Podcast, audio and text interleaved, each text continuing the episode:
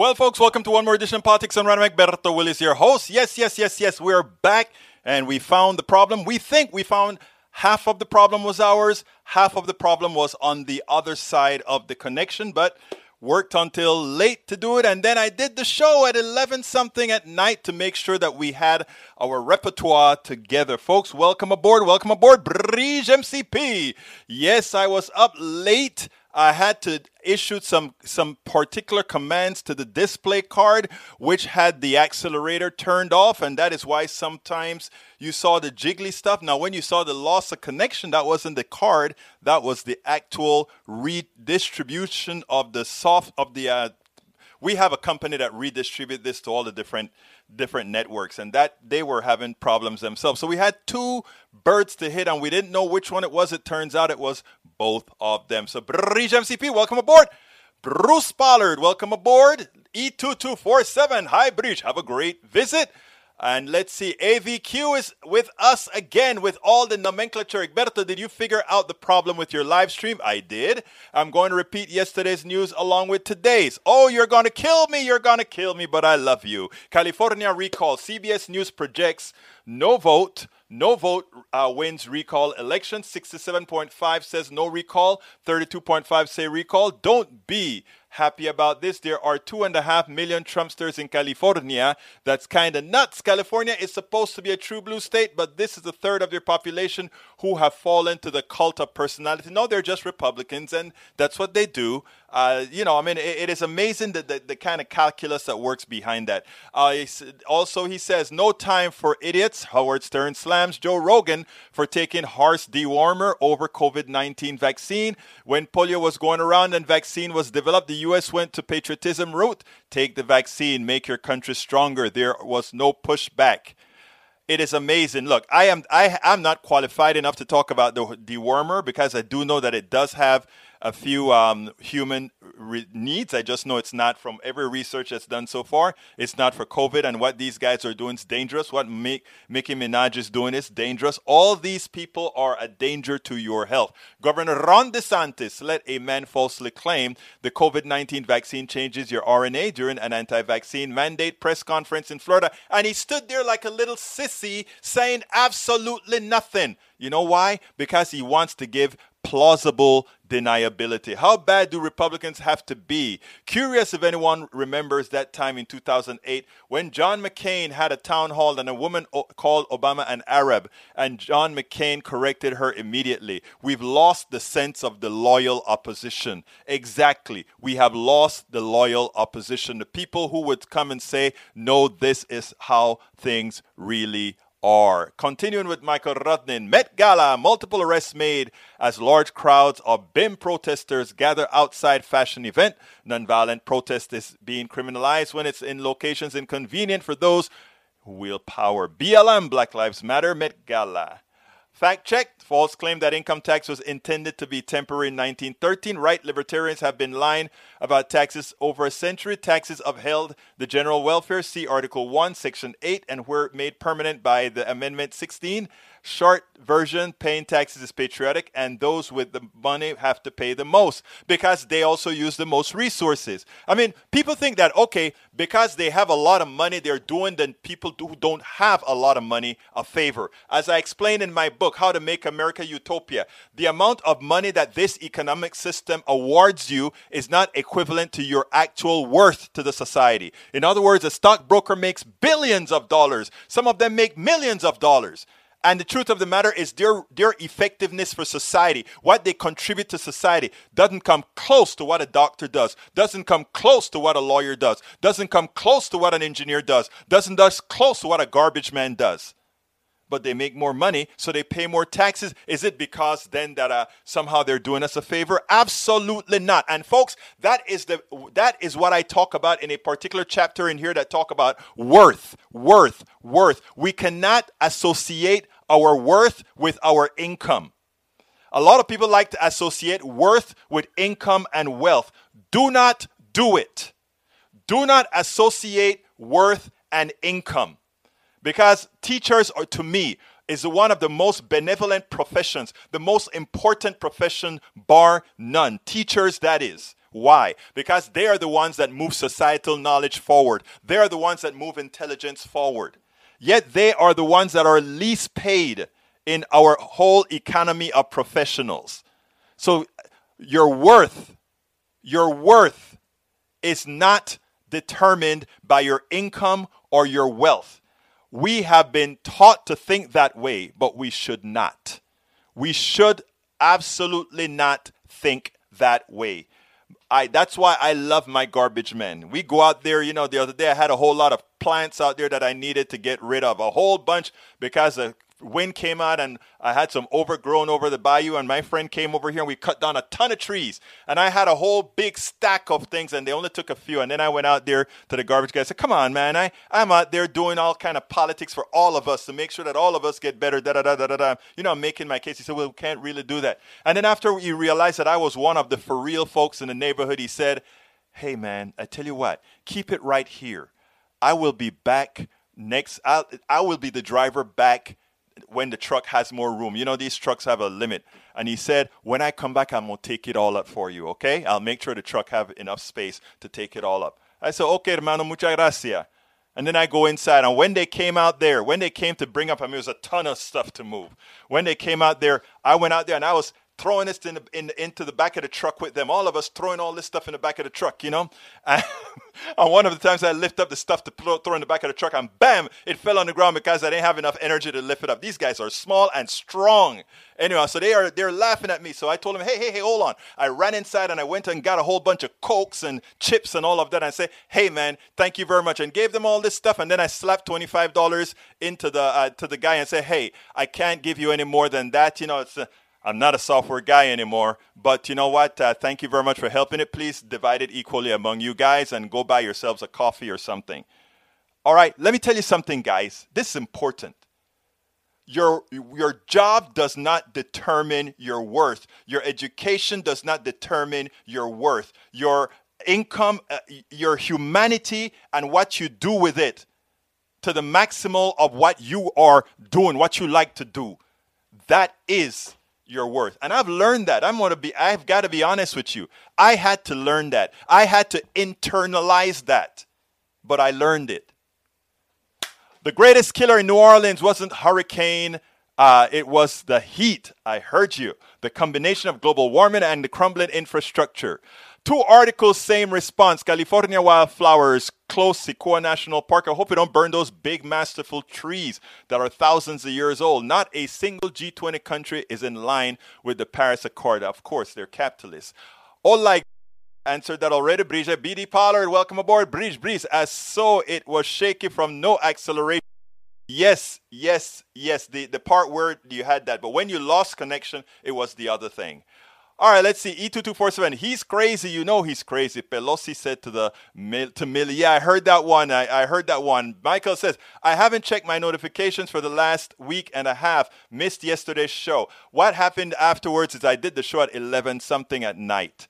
And uh, it, it sent out a notification. It also sent out emails and all of that, which I forgot to turn off the automation. So some people got mad at me that they got two emails for the day. I am so sorry. Forgive me. All right. Let's see. What else have we got here? What else? Let's see. Let's see. Michael Rudnin. No, that's not to me. Uh, let's see. Inexcusable that the Woodward Costa Happel Milley did not reveal these facts to the Senate impeachment trial process. Inexcusable that Senate in trial refused to. They should. They had enough to impeach the guy. You know, and that would have changed the discussion. Honestly, if if Milley had come out and said that during the revelation, they would have. The way the right wing machine works is they would have made it now. Uh, uh an impeachment on Milley instead of on, not impeachment, can't impeach Milley, a fire. I mean, it would have been it would have been missed. Impeachment process was before many books, but yes, agree. I hear you. The ducks that quack, then they doesn't. Trompolini pay taxes personal. We know he doesn't.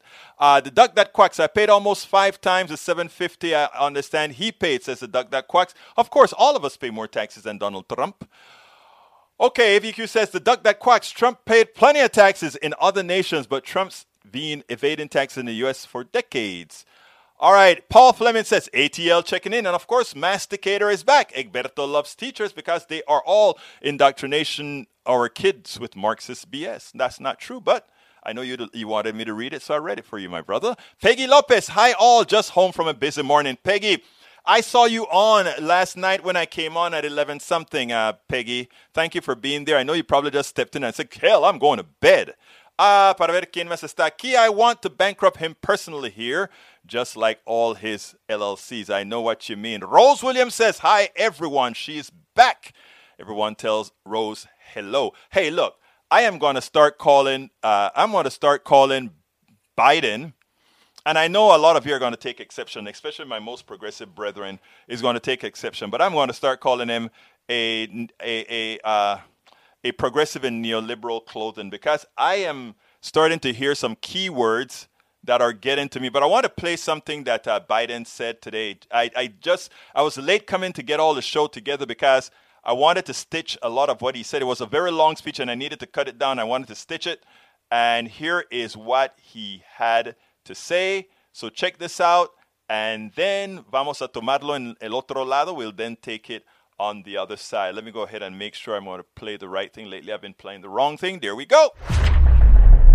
I'm not out to punish anyone. I'm a capitalist. If you can make a million or a billion dollars, that's great. God bless you. All I'm asking is you pay your fair share. The top 1%, for example, evade an estimated $160 billion in taxes that they owe each year. Not new taxes, taxes that they owe. 55 most profitable corporations in America paid zero in federal income taxes, what amounted to $40 billion in profit. My economic plan will change that. Republican friends in Congress don't want to change the law. My Republican friends are attacking my plan, saying it's big spending. Let me remind you, these are the same folks who just four years ago passed the Trump tax cut, totaling almost $2 trillion in tax cuts a giant giveaway to the largest corporations in the top 1%. And listen to this almost none of that $2 trillion tax cut was paid for. It just ballooned the federal deficit. In fact,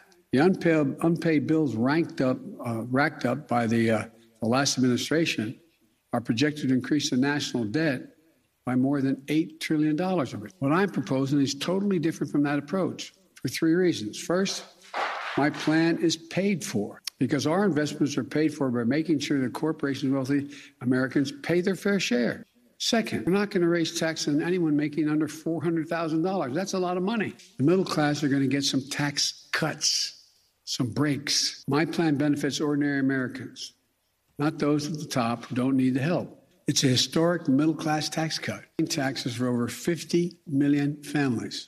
My Republican friends are making a different choice, though. Rather protect the tax breaks of those at the very top than give tax breaks to working families. It's that simple. But let me ask you this Where is it written that all the tax breaks in the American tax code go to corporations and the very top? I think it's enough. I'm tired of it. For me, it's pretty simple.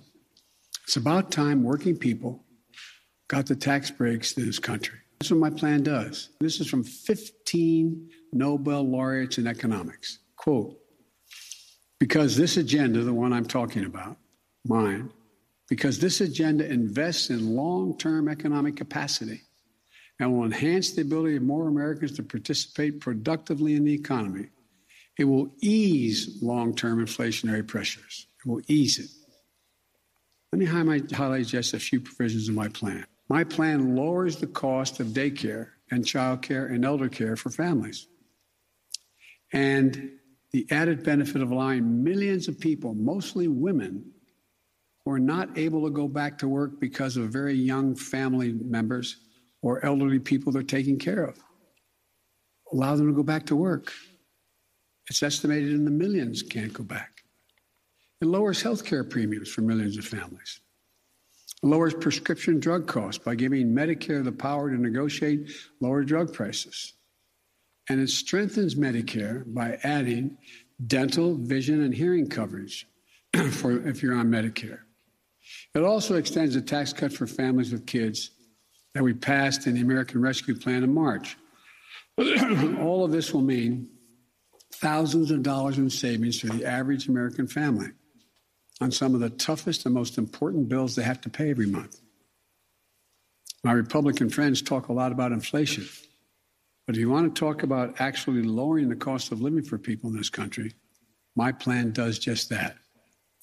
By strengthening the capacity of our economy will also reduce inflationary pressures over the long run.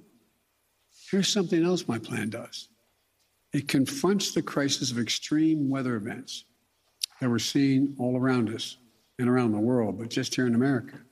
We see it everywhere. We can't wait to act. Extreme weather just last year cost the American public $99 billion in damage. And unfortunately, we're likely to break that record this year. Now we have to act, and we have to act fast. And my plan does that. Let me end with this. This pandemic has been god awful for so many reasons, but it does present us with an opportunity to build an economy that gives working people a fair shot this time. We can restore some sanity and fairness to our tax code. We can make the investments that we know are long overdue in this nation. That's exactly what my bipartisan infrastructure plan does investments in roads, bridges, highways, clean water in every home and every school, universal broadband, quality, affordable places for families to live. And we can invest in our people, giving our families a little help with their toughest expenses like daycare, childcare, elder care, prescription drugs, health care preparing our young people to compete against any country in the world with preschool and community college. This is an opportunity to be the nation we know we can be. A nation where all of us, all of us, not just those at the top, are getting to share the benefits of a growing economy in the years ahead. Let's not squander this moment trying to preserve an economy that hasn't worked too well for Americans for a long time. Let's not look backward, just trying to rebuild what we had. Let's look forward together as one America, not to build back, but to build back better. All right, I'm going to explain neoliberal in a little bit, uh, uh, Ms. Lopez. But uh, for those of you that are on YouTube, please go ahead and click that thumbs up. I need you to help us get the channel uh, some some likes. I understand that there there's some new things with the algorithms with the like. So please, if you're on right now, please go ahead and click that uh, thumbs up button right now. If you are on uh, Facebook, please go ahead and like the video, uh, the specific video on our page, politics, or rather, facebook.com slash politics done right. Please go ahead and like that video. People are watching it all over. They don't only watch it on our page, but they watch it on other places where it's shared. So please go ahead and do it on our page, facebook.com slash politics done right. Please go ahead and click the like button. Again, if you are on face, if you are on YouTube, please give us a thumbs up on the video. We need that so kindly. Thank you, appreciate it. A neoliberal is somebody who absolutely believes in what people like to call free market capitalism. By the way, capitalism isn't really free market at all. You know, I've explained all of that in my book, uh, How to Make America Utopia. It is a fallacy. They have to make you believe that the market is free so that you can go for all the shenanigans that, that occurs under capitalism. It's not true. It's a big lie. And the reason it's a big lie, we can quantify that it's a big lie. Capitalism is a lying engine. That, just remember that. That is a fact. You have to have uh, on you have to be eh, be invited in etc etc etc but that's for another day. And also it believes in things uh, uh, it's a person also who believe in strong deregulation. They believe in free uh, this again this this thing called free market economics and all of that. It's a it, it's just a fraud. So whenever we talk somebody about a neoliberal you know what we're talking about. We're talking about that person that believe in those types of policies okay policies that, that are a distinct failure. Again, folks, if you're just joining us on YouTube, please click that thumbs up button. We really need that to get your support. All right, let's continue with before I before I uh, continue with anything else. Let's see if I have any things that I need to answer right away. Uh, para ver, para ver, para ver, para ver, para ver. Eric Hayes says this is one reason why there is uh, a crowd on the hospital system as they're firing people that put their lives on the line daily for sick people. The, this policy to get rid of people is so wrong, especially in an essential area of need. Do you hear of the mandates going to White House or other upper areas? Uh, you know, I don't know. Uh, uh, you know, Eric, sometimes I'll, I'll, look, it's difficult sometimes, my dear friend. I love you, okay? but it's difficult. It's difficult that you make yourself so less intelligent from the news that you get. let's go ahead and, and interpret that statement. And the reason I'm spending time to interpret that statement is that statement can kill. And it goes as follows One, the reason why hospitals want their employees vaccinated is that they're coming in touch with a lot of other people, vaccinated and unvaccinated alike. And the last thing we need in the hospital is for, for the doctors retransmitting this virus that they may get on the outside of the hospital to other people in the hospital. So, therefore, if you want to work in a hospital environment, simply get a vaccine or don't work in a hospital environment. Because the truth of the matter is, I don't want to go to a hospital with unvaccinated nurses, with unvaccinated uh, uh, custodians, etc., because I may be going to a hospital where I will get infected. That's numero uno. And who should be liable for that? The hospital.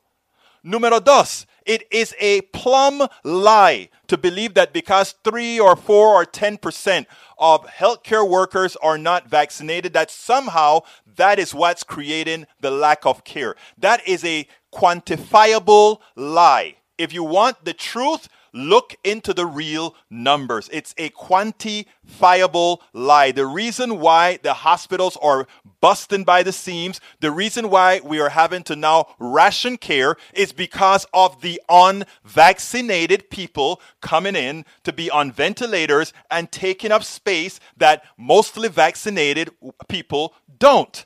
What else are they doing? They are causing people with cancer to have their treatments delayed. They're causing people with diabetes to have their treatments delayed. They are simply a, a stress on the healthcare system, and it has nothing to do with hospitals firing people. That is on the margins. The reality is simple. Stop trying to find answers where you from the right wing because they lead you over a cliff. They are criminally insane. I am sorry. The right wing machine that knows better. The right wing machine that knows better, where Fo- even Fox News requires all its people to be vaccinated. Do they advertise that when you watch Fox News? AO, all these people require you to be vaccinated. Do they tell you that? They don't, they, they don't tell you that. But it's their requirement. And we have the document that shows it. Not only that, they force you to work at home. So please, they are into this because they know there is a dumb sect within their realm that will buy up anything that they say and this has nothing this this is just a statistic uh, not a statistic this is just a fact but it drives me crazy that such misinformation is out there. Like Nicki Minaj making a silly statement on Twitter that's going to get people killed. Melanie Keelan, welcome aboard. I don't get the notification this evening. I'm so sorry, but I don't know why I don't have control over that. Want to become famous? By follow. I don't do that. Uh, let's see what else we have here. Uh, government mandates uh, in place of Fed employees and those with work. Michael Rudden says Twitch spammers making their rounds again. I support Biden or, or liberals, communists, Marxist, socialists. All three are very different, but you use them interchangeably. I don't use them interchangeably at all. And by the way, I love the way that Biden sounded. Biden sounded like what would be a, a, a prototypical democratic socialist in the way he expressed himself. And I love the way he ended. Why don't we leave that economy of the past that has not served us well? Anybody that's watching right now, I ask you so kindly to click on that thumbs up button under uh, YouTube or that like button on our Facebook page. We need you to do that to keep the algorithm going. It's difficult to get your opinion. Uh, uh, uh it, it is difficult to get your own opinion, and, and are they not protected with equipment? No, equipment is fallible. Equipment is fallible. A, a, an, uh, a vaccine protects you completely. There was a time we had no vaccine. The equipment did very well, but still a whole lot of people, a lot of people in medical industry died. Why did they die? Because you just have to make a simple mistake. We are human and we make mistake. You take you take a glove off and you accidentally rub your nose. If you have a vaccine, you take the stuff off and you accidentally rub your nose. The most that you get is you may get infected, you may get sick a little bit, but you won't die. It is simple. You aren't going to get sick you are vaccinated, right? No. If you get vaccinated, you can still get sick, and that is with any vaccine. The idea is you redu- you are less likely to get sick. You are less likely to die by a, by 98%. If somebody tells me I have a 98% chance of living, there are certain surgeries that you have don't give you a 98% chance of living after the surgery. Come on, guys. Rose Williams says, Eric, honestly, what else should a hospital administration do? It's common sense. Yes, it is common sense. It is very common sense. Bruce says, How would you classify investment brokers? Are 401k brokers different from stock brokers who make money investing middle class dollars? No, a 401k person who takes care of you and makes a salary, I have, I have no problem with it. If he's making a commission off of what he's doing for you, I have a big problem with it because they have a tendency to direct your dollars into investments where they can maximize their own income. So, in other words, they may be working for you, but they are also working to, eh, they may be taking on short term, uh, get putting you into something that makes them short term gain, but in the long term doesn't give you a lot of gain. So I mean, there's a whole lot of things like that to uh, to pick up. But stockbrokers in general, none of those people earn the money commensurate with what they get based on what they do. In fact, many a times, if you if you went to a class for one day, if you went to a class for one day, you could be just as good as the average investment bank in, uh, uh, uh, broker or, or person who sells stocks. If you went to school for probably a month, uh, based on what your your profile is, you could probably be better than 90% of those guys that are out there. Remember, all of us that are in school, and I don't mean this to be, I really don't mean this to be condescending, but the, the people that went into the sciences, or uh, uh if they decided to go into the business portion of how stocks work, I'm not talking about uh, I'm not talking about the portion that is not scientific, but in the scientific portion of how stocks work, they would do very, very, very well. But anyhow, folks, let me go ahead and play the Mike Levitin video for today. Welcome to another edition of Politics Done Right. I'm Egberto Willis, your host. We have a great guest today. I haven't seen him, I think, since uh, the Democracy Convention in Madison, Wisconsin. Anyhow, today we are honored to have Michael Levitin. is a journalist and co-founder, editor of the Occupied Wall Street Journal. He started a report as a reporter covering the Cochabamba water uh, water war on, in 2000 for the English language newspaper uh, Bolivian Times. He earned his master's degree from the Columbia Graduate School of Journalism and later worked as a freelance correspondent in Barcelona and Berlin, covering politics, culture, and climate change. He's he's writing is appeared at the Atlantic, Guardian, Financial Times. So, look, everywhere we have a true scholar with us today who formed a very important part of the Occupy Wall Street movement. Michael Levitin, welcome to Politics Done Right. How are you doing today? Egberto, pleasure to be here, man. Very look, look, man, uh, you've you've you've started from the start of the movement, as you explained in your book.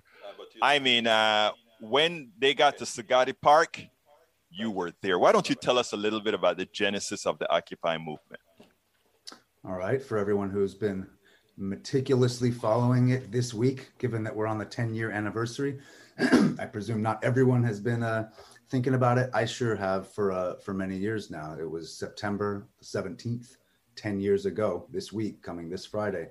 Um, I wasn't there at the very start of the movement. I came the week after it began, the second Saturday of the movement, which in fact was the Saturday when Occupy blew up, when the famous pepper spray cop nailed a handful, a couple of uh, white women uh, in the face with bright, pe- bright pepper spray, and they fell down to the ground and uh, shrieking, and it caused a sensation.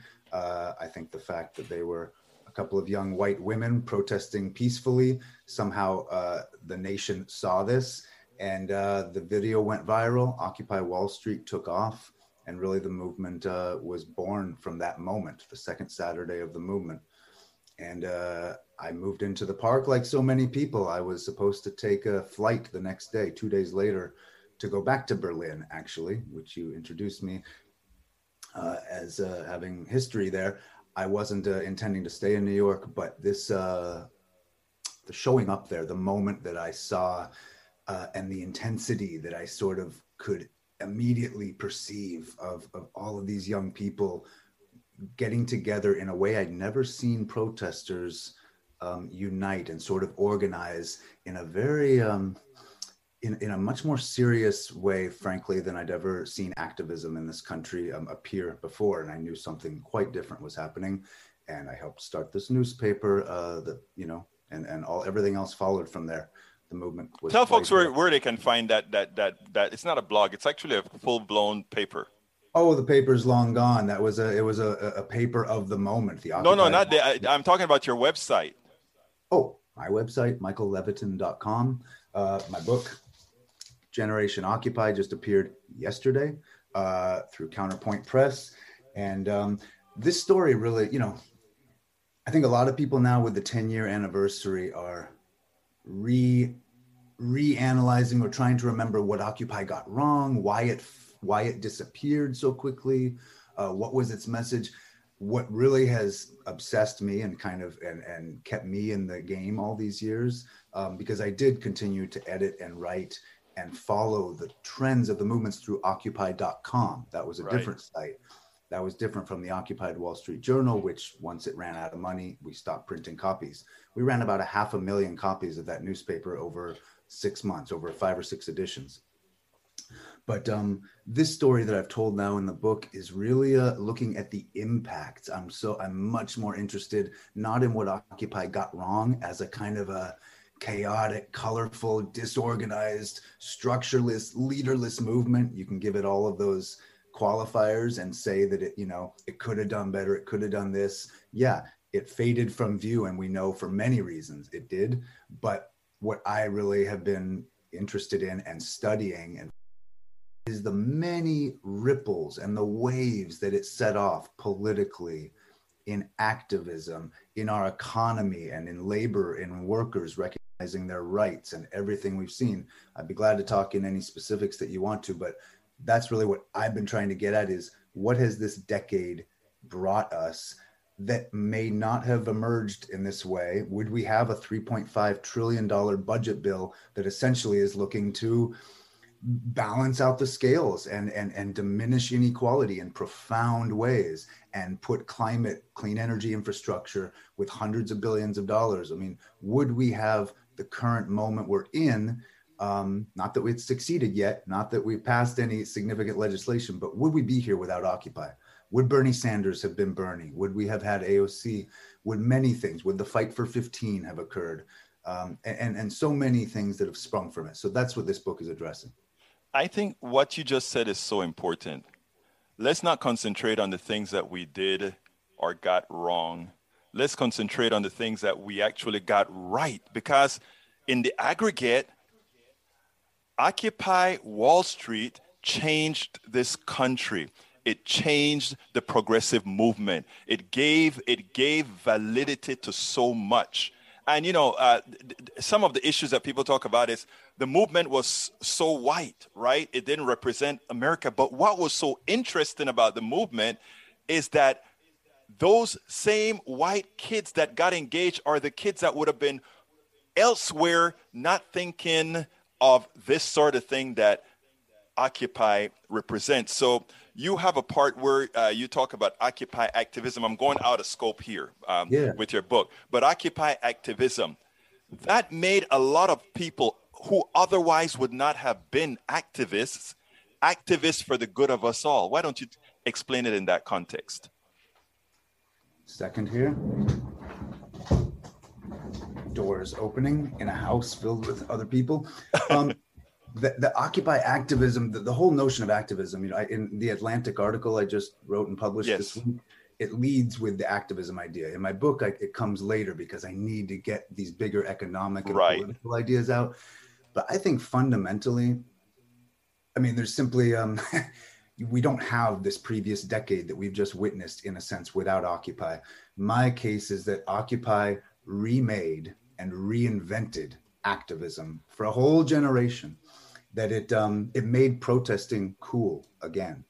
Um, if you think of, you know, like the 60s and the 70s, you know, protesting went out. It wasn't cool. People became, it was older white liberals. It was people out holding signs and, and trying to get signatures at little, you know, mini miniature rallies. Or it was the anti globalization protests and people sort of trying to spur this larger workers movement and get young people energized. And it really was beginning. But then, as we remember, the Iraq War came along and sort of pulled the rug out. It, it, was a big protest movement, and people really tried to stop it, but they weren't, alas, effective. And we went to war, and when we saw what happened in the last couple of decades of those uh, imperial, you know, adventures overseas, um, catastrophic failures. So protests weren't able to stop that. What Occupy did, it's like people rediscovered their courage in a profound way and they went right to the core of the issue. They protested an issue you're not supposed to protest. They said capitalism and the system overall is the problem. They named the systemic crisis of inequality and the corporate corruption of our politics in these issues that really, frankly, since the New Deal, since the massive protests of the 30s that forced FDR to create the New Deal, Americans weren't out in the streets protesting capitalism and the, the, the moral bankruptcy of our economic system.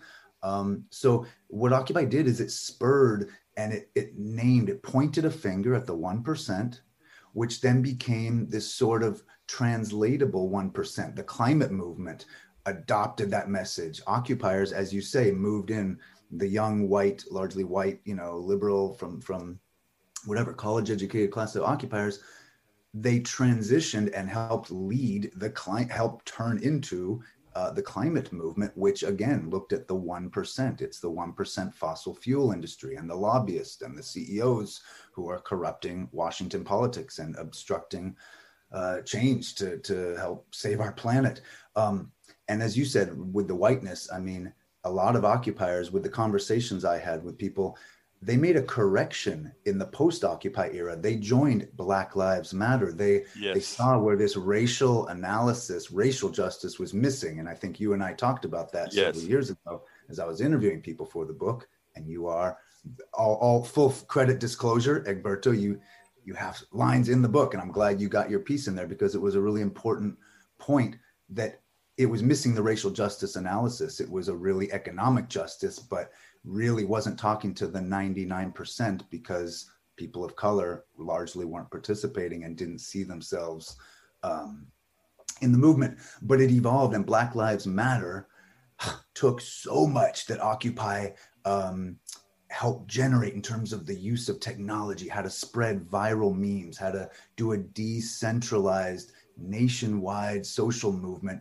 that could catch fire instantly overnight with the same young generation. Um, of course, different issues and different priorities and different structure and leader. You know, they had actual spokespeople, actual people who helped steer the message at Black Lives Matter. They made many corrections, having studied from what Occupy got wrong. They consciously correct they consciously said we're not going to be this structureless leaderless thing. We're going to do it this way to get this concrete message across about police violence. But from black lives matter you see it all the way through. Standing rock the fight to you know defeat the the the, the water the, the, the pipeline that was going to go through the yeah. sioux reservation in north dakota. Massive protests using so many tactics of occupy. And you see it in the wave of social movements the me too movement would we have been able to take down the giant moguls, the white 1% who are, you know, abusing their power, the Harvey Weinsteins of the world? You know, would we have been able really to, to kind of shatter that that uh, that wall had Occupy not sort of delegitimized the one percent, and it goes on and on to the Women's March, the way it was decentralized and organized to rise up against Trump and initiate the resistance.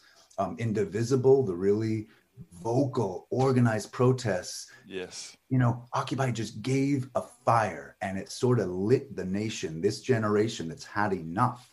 Um, the climate generation, the March for Our Lives, the students in Parkland who initiated the March for Our Lives, and millions of people marched to end gun violence. And guess what? The NRA is seeing its last powerful days. Those guys, since the Parkland students sort of hit the hammer against that that you know shattered their impenetrable wall NRA is not and is not likely to ever be the same. Um, so, and in terms of its influence on our on our government, um, so we see these impacts. And when Occupy, people say Occupy was a failure. Occupy oh no, left. All you have to do is look at where we are today as a culture, our politics of resistance and protest, and you see that yes, it initiated this this new era. Let me tell you, I've been to several of the occupies, from occupies DC, Washington DC, uh, San Diego, Houston, King, everywhere, and what you saw in that in there is that people finally, I mean, uh, I, I don't want to make this a generational issue, but for a long time under Reaganomics, uh, the the baby boom generation kind of got complacent and they allowed him to do quite a bit. And that gener- that Occupy generation came about and said no mas. I don't know if you remember Roberto Mano de Piedra Duran from Panama, that boxer. They used to call him the the hands of stone. Uh, he when he was fighting with uh, uh, Leonard, he said, "No more, no more, no mas."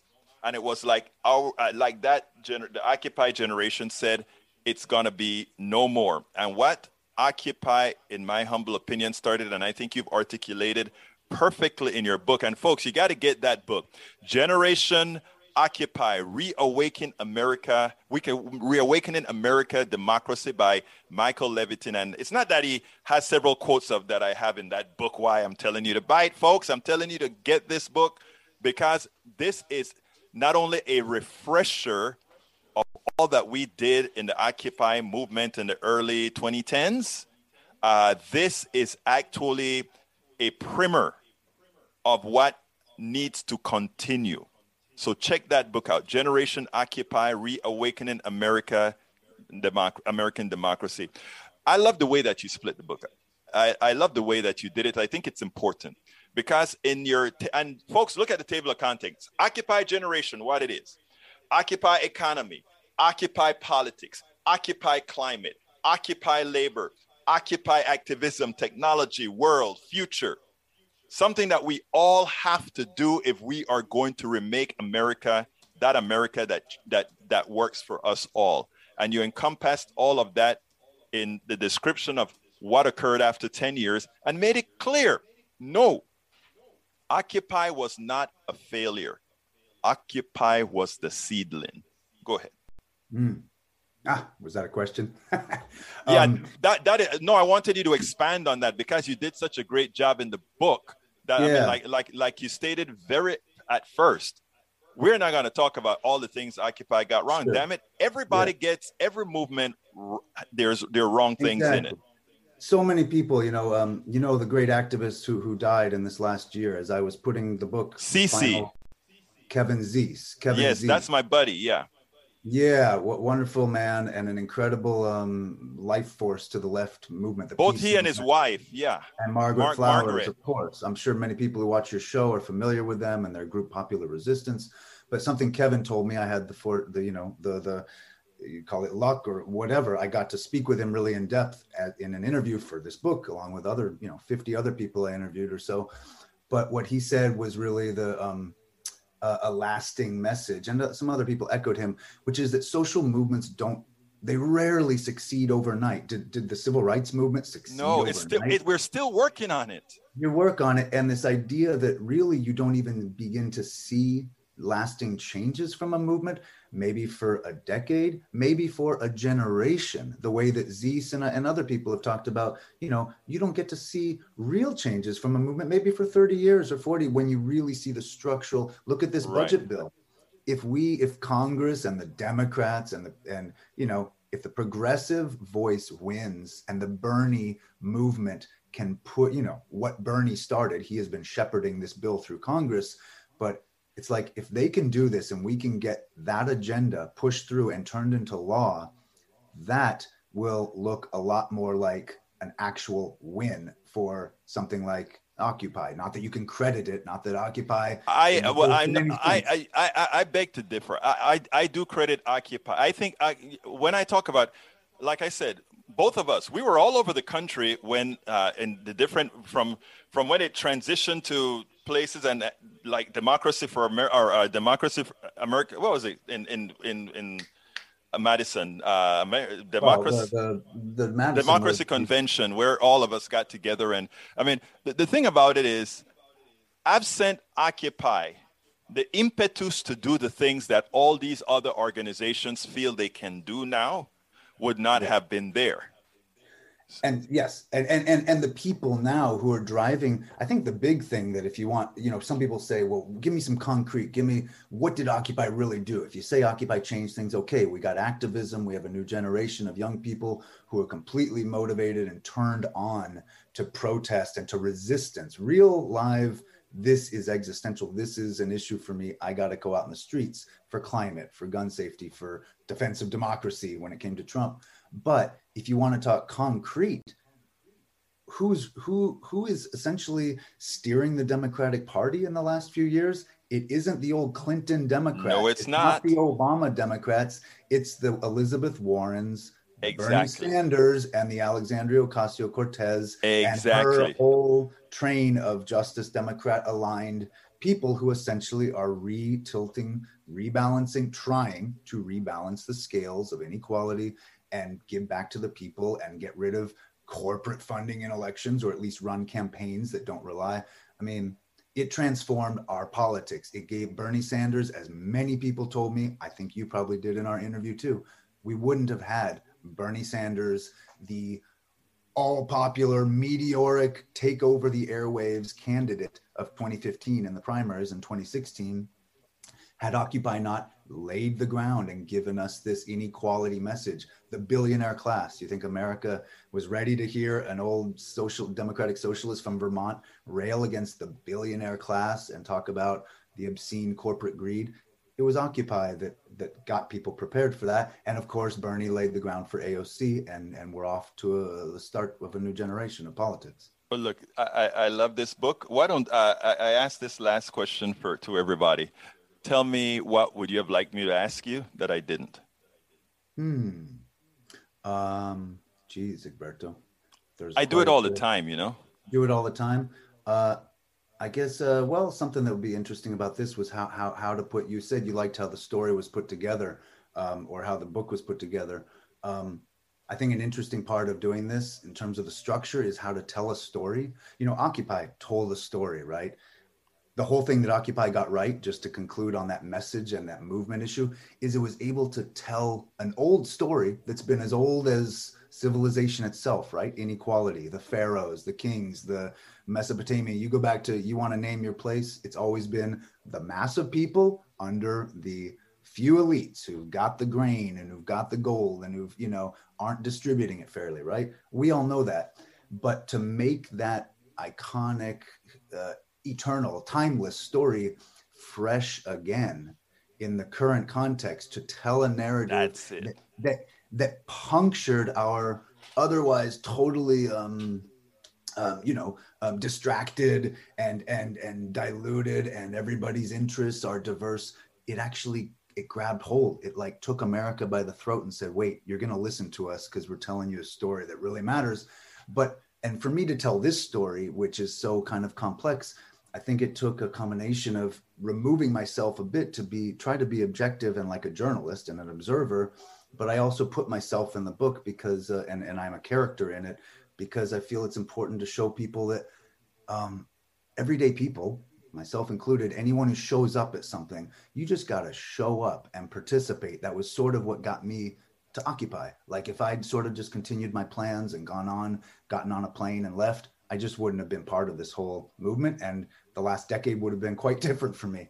But like this idea that regular people can do, you know, irregular or, or ordinary people can do extraordinary things, I think is a message um, that even this book kind of confirms. Because I was just a, I was just a, I'm a journalist, but I just showed up and um, and and put myself in there. And I hope that the way that I convey and I'm able to tell this story, you know, reaches people. And yes, like you say, for future movements, that I hope young people. Uh, take take this story that is a decade old and they might have only been 10 years old not even you know able to you know comprehend much when occupy was going on but today they are our leader they are our activists they're our college students they're our young unemployed they're the people who need to mobilize and i do hope they learn from this story from what occupy got wrong and improve on it and from what it did so well because we need a new we need 2.0 right now michael levitin a good friend of mine journalist and the author of generation occupy reawakening american democracy folks you've got to get the book those of us that want to make a difference we got to understand how it was done and how we need to go forward and do it. Michael, thank you so kindly for having been on thank Politics you, and Right. for talking. Very good. Keep it going. Always. We spent folks, I hope you enjoyed that. Yes, it wasn't that it was infiltrated as much as it was uh, this is a bridge MCP. I'm going to have to take off a little bit early. Folks, if you're just if you're just getting here, please go ahead and give us a thumbs up on YouTube and a like on Facebook. We need you so badly to do that now. So please go ahead and do that for me. I need to have you do that for me. Again, if you're just joining us or if you've joined us before but haven't given us a thumbs up on YouTube, please go ahead and do that. Okay, let me tell you brief. After Occupy, I joined a couple of other groups like the 99% and all these other groups that were trying to fill that space. And ultimately, uh, Occupy fell because in certain camps, the municipal governments went in and busted them up, tore them down. In other places, uh, they kind of fell on their own uh, device, their own miscommunication, and all of that. Here in Houston, we had a whole lot of different iterations. We created one that could last here with uh, what we call Occupy Kingwood, a sustainable Occupy. And the one that we formed here, we did it on a weekly basis as opposed to trying to do a full Occupy.